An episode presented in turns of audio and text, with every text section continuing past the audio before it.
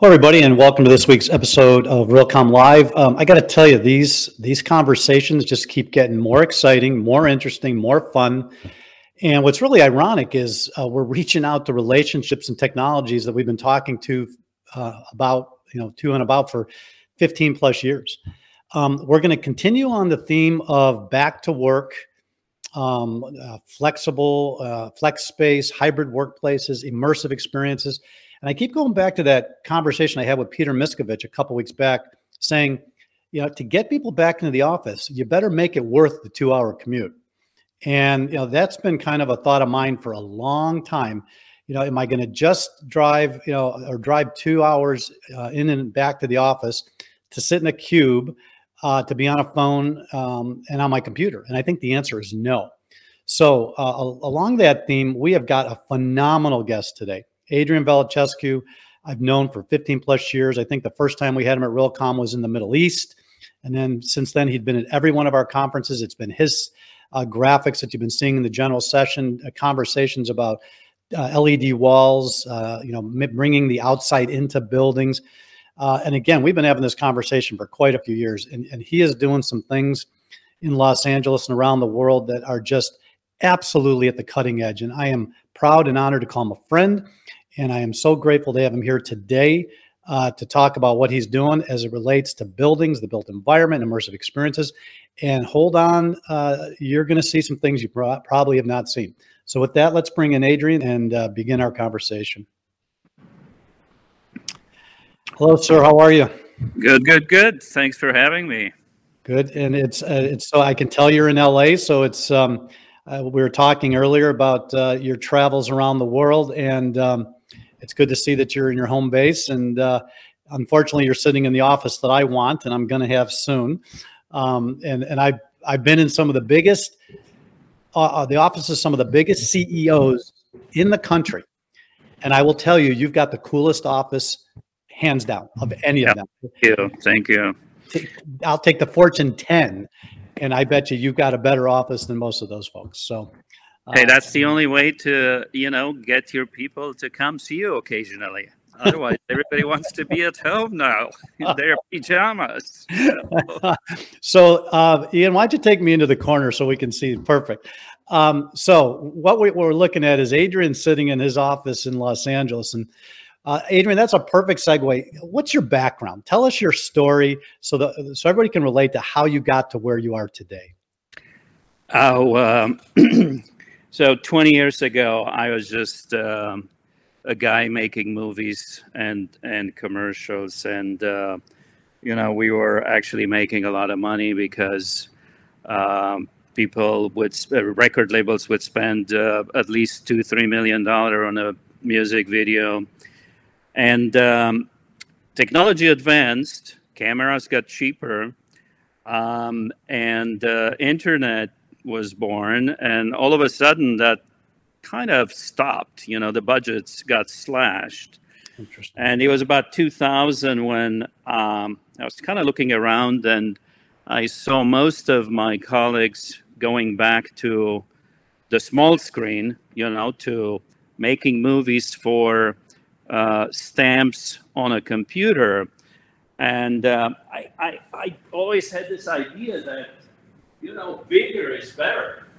That, you know, people would, would really relate to an experience that's more immersive, where, um, you know, you could share the same visual canvas uh, amongst a lot of people as opposed to one to one relationships. So I was dreaming about uh, creating this media channels, these platforms, and um, large public settings.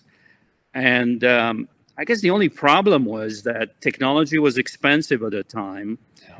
And in order to make it work, I had to find some way of, of making a business out of it where developers and, and uh, clients would actually see the benefit of it and, and actually pay for it. Now, you, you originally some of the early days I remember, and we had you in Realcomm, you know, promoting to a lot of the owners and operators coming to our events, but you hit a little resistance and headed out to where they were listening a little bit more, Asia and the Middle East. Can you share a little bit of that journey with us? Sure. Um, you know, as much as I wanted to start doing this in in uh, the states, uh, it was nearly impossible to convince people to uh, spend the kinds of money that that we're talking about to, um, you know, to implement a technology that was crude and new at the time. So um, uh, I I for for whatever reason I had a very good audience in Middle East. I'm going to share with you some uh, you know, this was this was my first job in Macau, and uh, basically, the client had here four hotels. They wanted to connect them together under one single uh, media platform that was driven from one uh, computer or one uh, play system, and uh, nobody in the world could do it. So I think I was lucky enough that I had the background of filmmaking. Um, I understood uh, enough of the technology. I went to school uh, and went to film school, but I studied cinematography, so I had a pretty good understanding of the engineering as well as the creative part of but, it. But but this is where your world meets my world. To accomplish that, you needed some pretty sophisticated networking you needed to understand, you know, IP protocols. I remember coming to your office and you were designing screens where every pixel, you know, was addressable. I mean, you got pretty technical pretty quick. Well, not only that, this was 2008 and we were uh, the challenge was to drive pixels that were two miles away uh, with a speed of 30 frames per second wow. so there is no lag in, in between and uh, we, we certainly had to do a lot of research. Um, I was fortunate enough to have uh, friends smarter than me that that uh, were in the film business with me, and and I brought them along. Um, and uh, it took us about two years to figure it out. But once we had the technology, we could pretty much do uh, you know anything that had to do with uh, display technology integrated in in buildings because. Um, once you understand that uh, networking and solve that problem, uh, everything is, is, is a lot simpler. I think you have another project you wanted to show. There you go. Yeah. So this is uh our second uh, largest project, and and it's actually in Jakarta this time. This is 2011. Um, so here, you know, you have a, a developer that um, has built a mall in the 80s.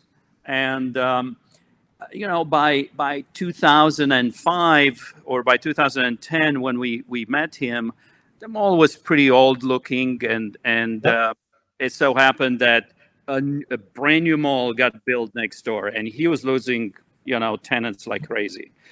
Uh, so he hired us to design something that would bring his clientele back. And and he wasn't even considering you know the the the, the business model where he could actually monetize this. So uh, this is how we started designing. This is this is the largest screen in the world. Really? uh, about 1400 um, uh, feet long. It wraps around uh, two city blocks. Uh, it could be seen from 10 miles away. And um, we launched it with um, you know uh, the artwork of 50 artists from around the world. It, it, made a lot of noise within six months everybody was back in, in his mall and you know. That's the business case right? Forget yeah, the technology. That's it's right. tool. It's a tool. That's all it is. That's right.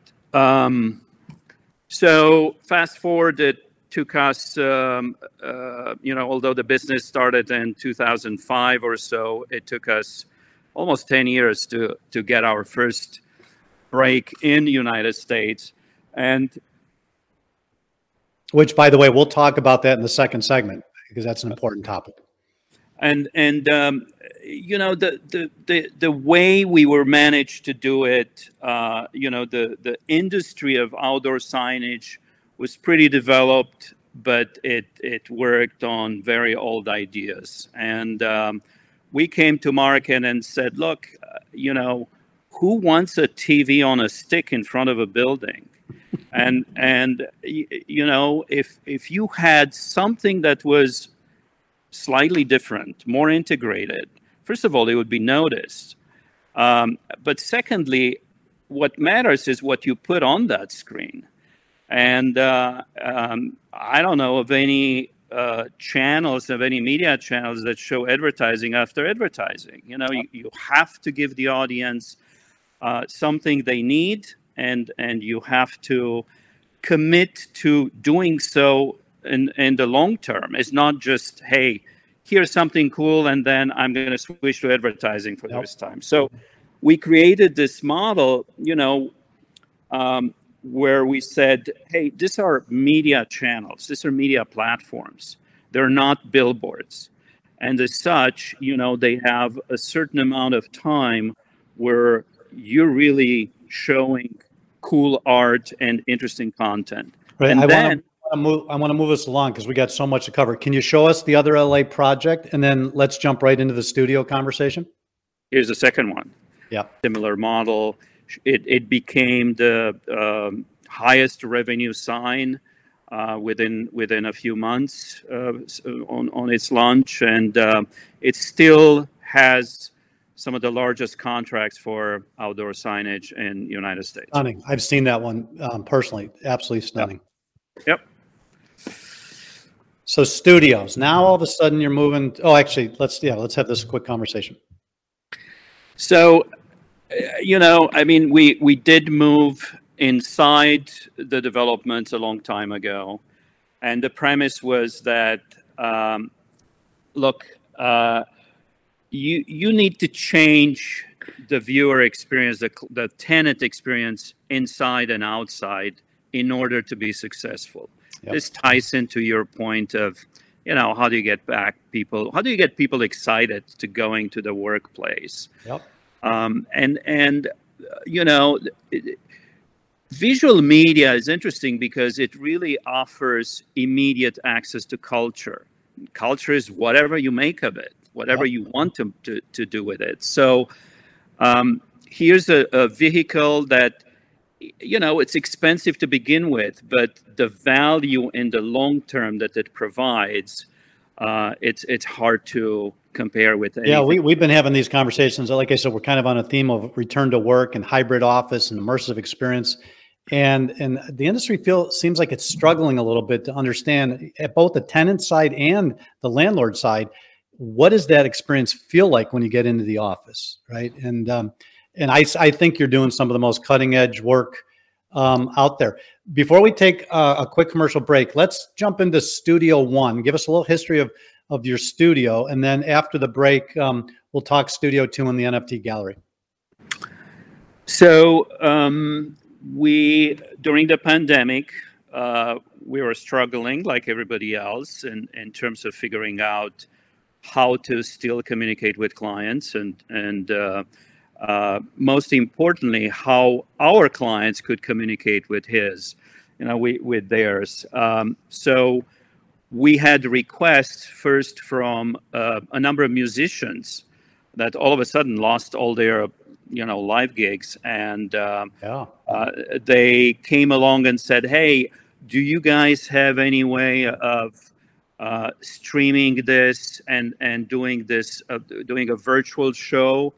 Uh, we happen to have the technology. We put together um, you know the the streaming capability and and uh, live cameras and and all of a sudden uh, well we, we know that well because we were right there with you i mean realcomm was the only organization putting on live events in 2020 middle of the pandemic and we took you up on that studio in fact sat in that exact room over your shoulder and produced a 30 person in you know in in building event and I think we brought in another 30 to 40 uh, from the outside world. Yep. One of the proudest event, proudest things I've done in my entire career was we put on two or three hybrid events in the middle of that pandemic. But guess what? We turned pain and fear into new opportunities and so much experience. I mean, we can't unlearn what you taught us and what we learned together putting that event on. Yeah. Very good. Yep. Uh, well, the, the, the, multi-use aspect of it was was uh, the fascinating thing. I mean, soon after, uh, you know, we got into using uh, this for you know for for musicians uh, and and corporate events.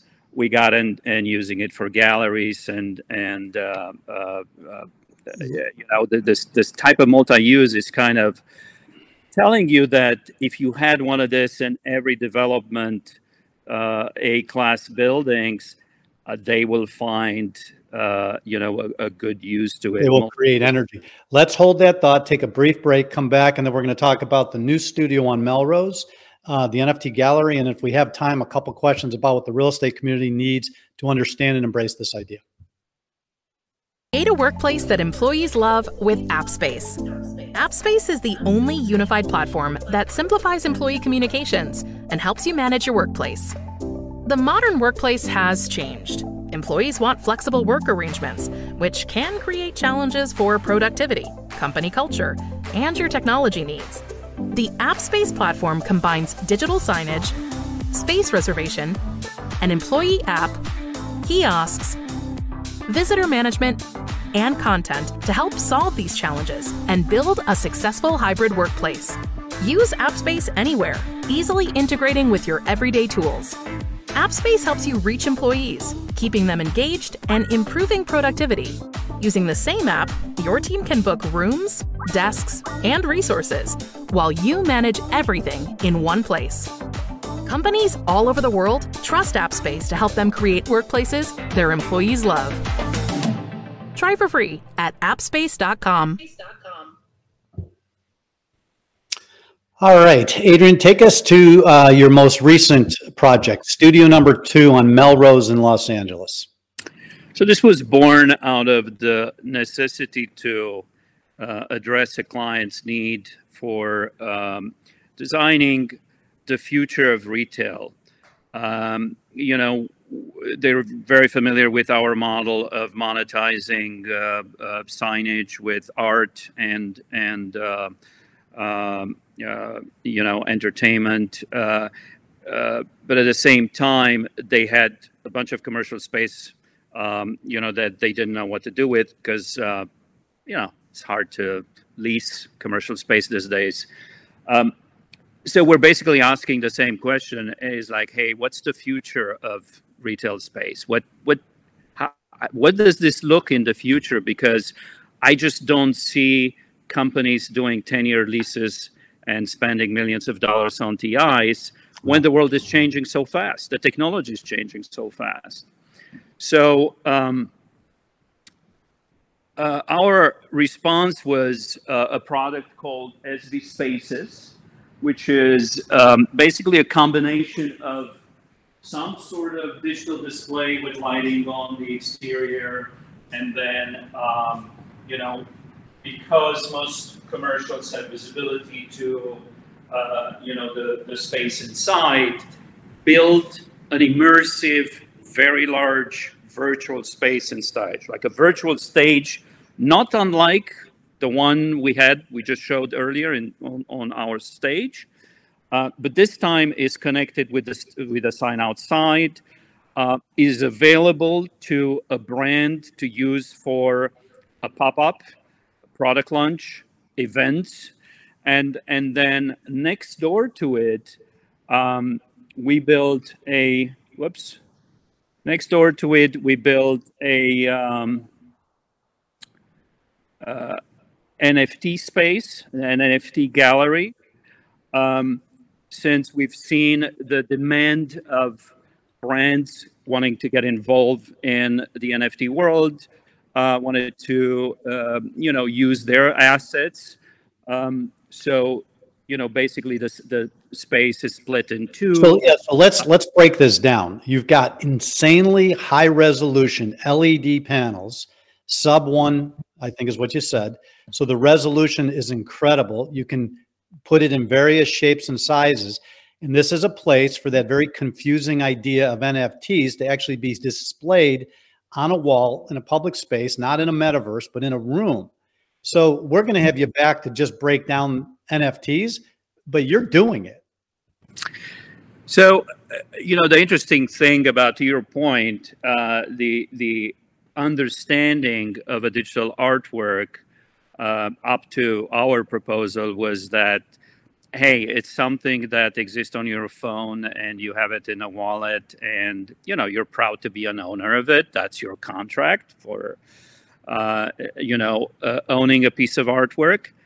And uh, as we were looking at the space we kind of scratched our head and said wait a minute you know why would anyone spend so much money on digital artwork if no one else could see it um, so we basically created a, a, product called Luma Canvas, which is a high-end, uh, larger color space, higher resolution, uh, three-dimensional product that is is kind of museum grade, where artists could feel comfortable to display their their artwork. Um, and and uh, we created the first um, on virtual the first physical NFT gallery. Um, is this the first one in the country? This is the first one in the country. We launched it um, about a year ago at um, uh, the LA Art Show, and then we moved in, into Has the. Anyone else, anyone in the world done this yet? Um, not to our knowledge. Uh, there are uh, attempts to uh, create museums, NFT museums. Uh, we've been approached by people in Europe. Singapore um, had an interesting digital museum across from the Marina Bay Sands. Not, you know, in the same ballpark, but not the same game, so to speak. I mean, right. Yeah. Right. So, I, I, mean, we could talk for hours. You got so much cool stuff to, to show us, but we're going to run out of time. Two questions. Why is this important to reach, you know, people who own malls, office buildings, mixed use projects, anybody with a building that wants to give people a reason to come back. Why is it important to them?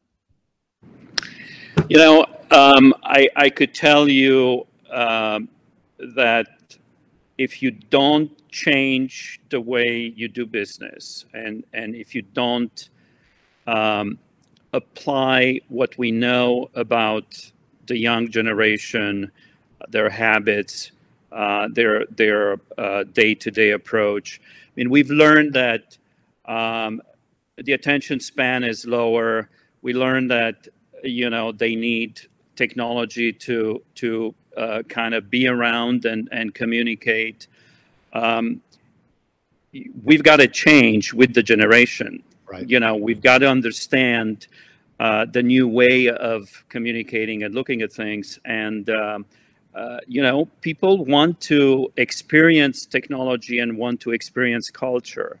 And if you're just trying to sell me soap all day long, I'm just going to get bored and walk away from from that, you know, and never yeah, look back. You bring up a real interesting point is this generational issue. A lot of the folks in the real estate industry are our age, right, in our age group, but they've lived in a world of physical space for so long, and, and they're afraid, I think, of the digital space because it's so new you and I have lived in both spaces for our almost our entire career, so it's easier.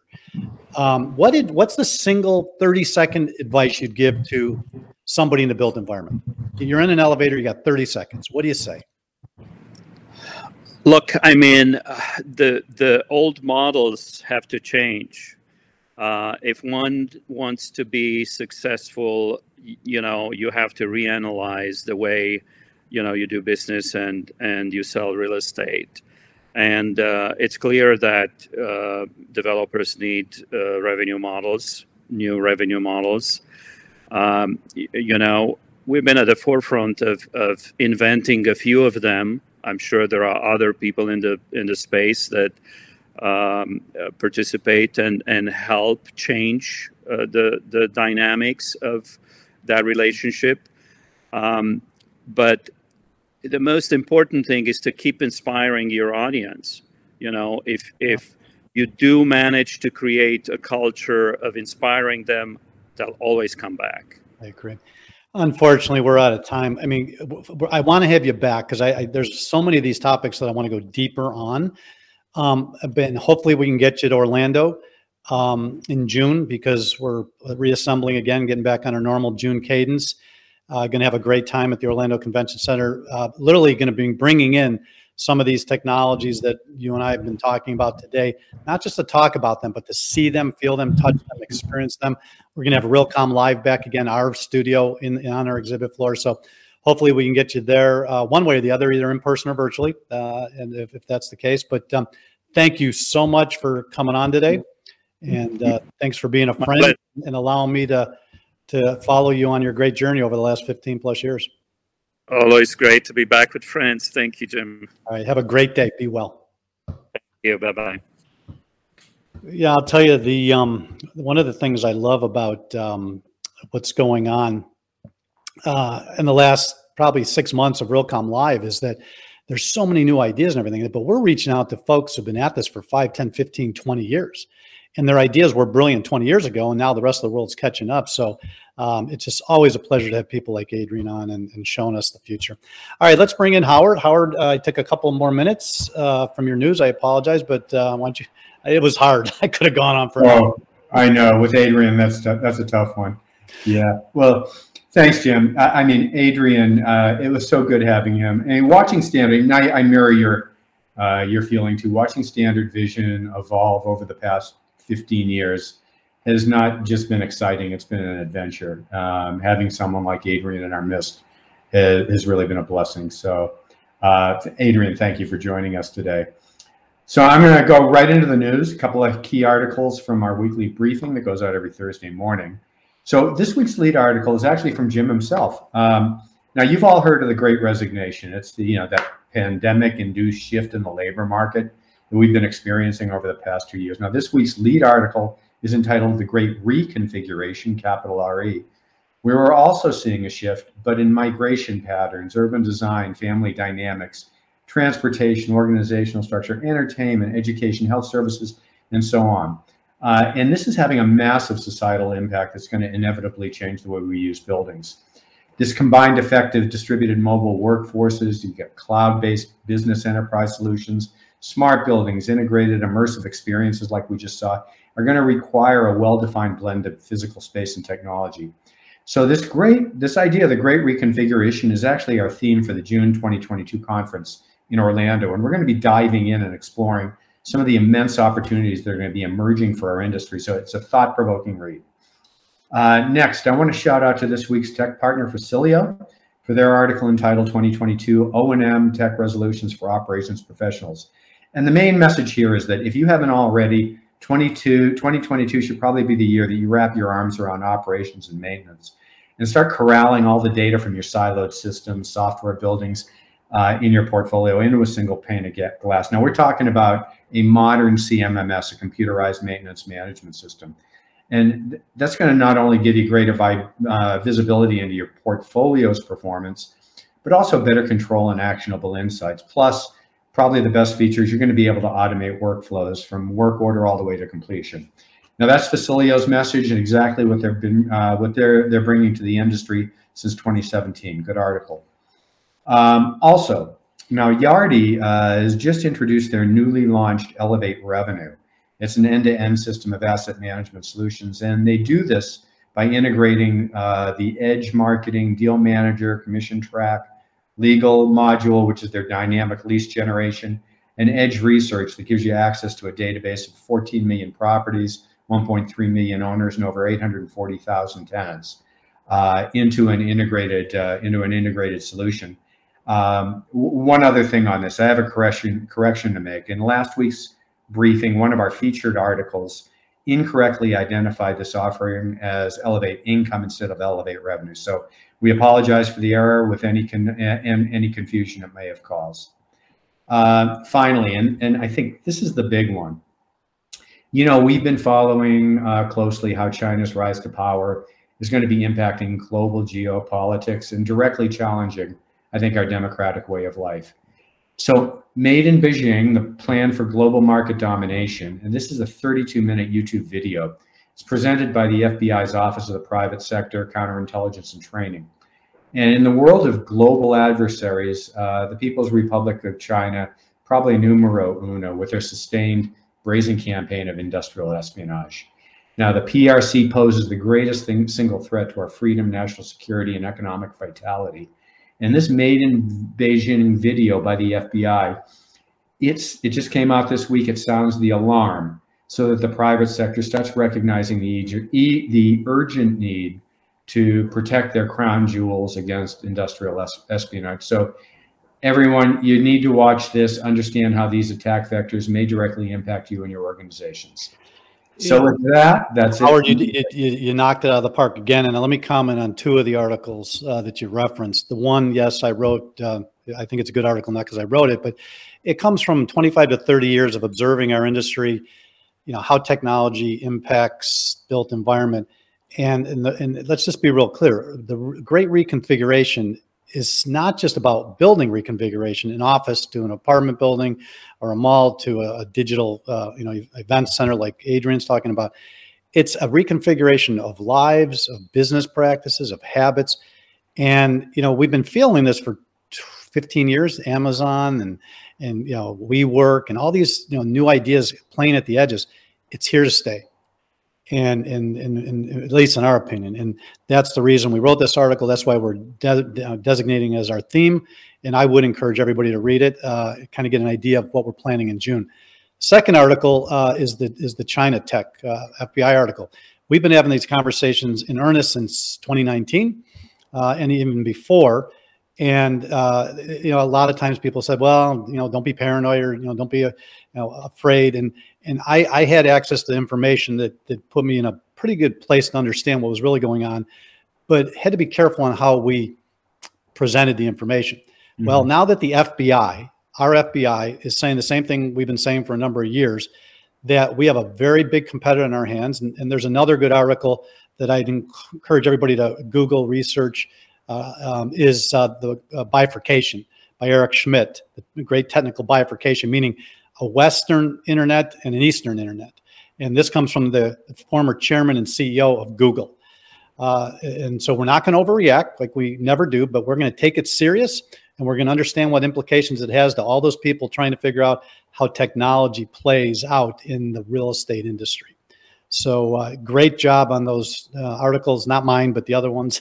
um, and um, uh, as always, you did a, a, great job with the news. Thanks. Thanks, Jim. Okay. Have a great weekend. You too. All right, uh, so much going on. Uh, let's take a, our final break, and I'll come back and give you a, an idea of what we're going to be talking about next week. Commercial real estate investment is complex and difficult to manage. DealPath makes it easy to focus on what matters. You can easily share documents with internal and external partners, with customizable access settings so people only see what's appropriate. DealPath organizes all your deal information, files, and communications in one place DealPath's powerful reporting tools allow you to quickly analyze deals across your pipeline so you can mitigate risks and execute flawlessly. DealPath. This is smart deal management.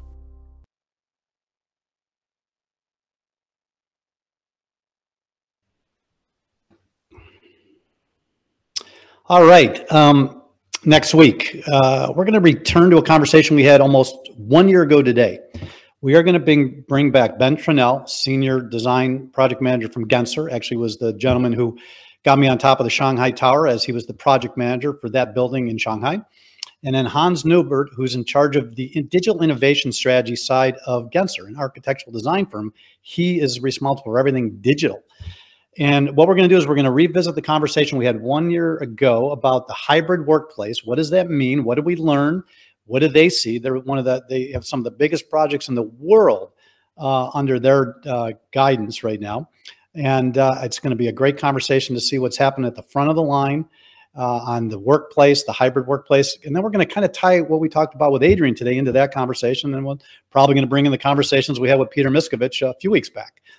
It's moving fast. We're going to the best experts in the world, and it's going to be a great episode. So please join us next week. Gensler, uh, hybrid workplace one year later. You all have a great day, great weekend. Be well, and we'll see you next Friday.